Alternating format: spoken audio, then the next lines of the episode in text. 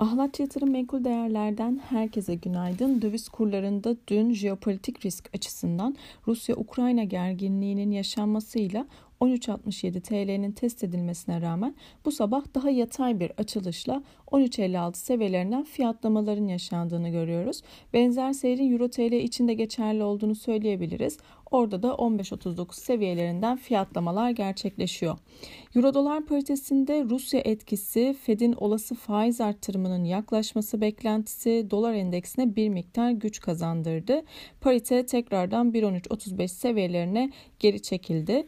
Küresel piyasalara baktığımızda Asya Pasifik bölgesi hisse senetleri ABD 10 yıllıklarındaki yükselişin devam etmesi ve Goldman Sachs'ın beklenenden kötü gelen 4. çeyrek finansal sonuçlarının ardından güne düşüşle başlayan endeksler gün boyu negatif bir seyir gözlemlediler. Özellikle Japonya endeksi öncülüğünde bir e, geri çekilme hareketi olduğunu söyleyebiliriz.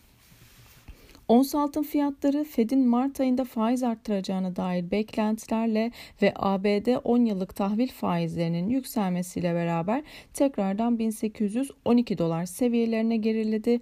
Aşağıda özellikle 50 günlük üstel hareketli ortalama olan 1805 dolar ve 200 günlük üstel hareketli ortalama olan 1800 dolar seviyeleri kırılmadığı müddetçe e, bu seviyelerden tekrardan yukarı doğru bir e, hareket gözlemleyebiliriz.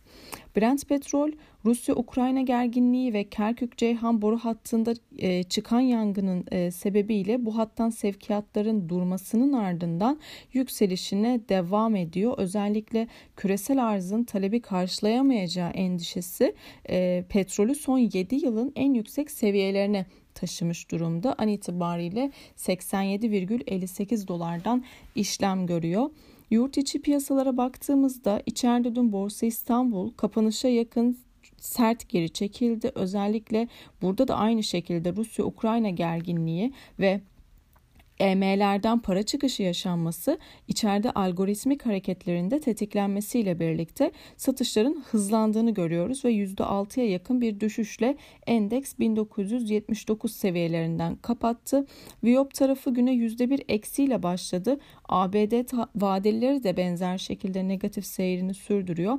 Aşağıda özellikle 1950 e, ve 1935 seviyeleri takip edilebilir. Yukarıda da 1990 e, 98 ve 2000'li seviyeler e, tekrardan bugün için söz konusu olabilir. Bugün yurt içinde önemli bir veri akışı bulunmuyor. E, yurt dışında İngiltere enflasyon ve üfe rakamları, ABD enflasyonu ve Amerika'da kırmızı kitap verileri yayınlanacak. Herkese bol kazançlı güzel bir gün dilerim.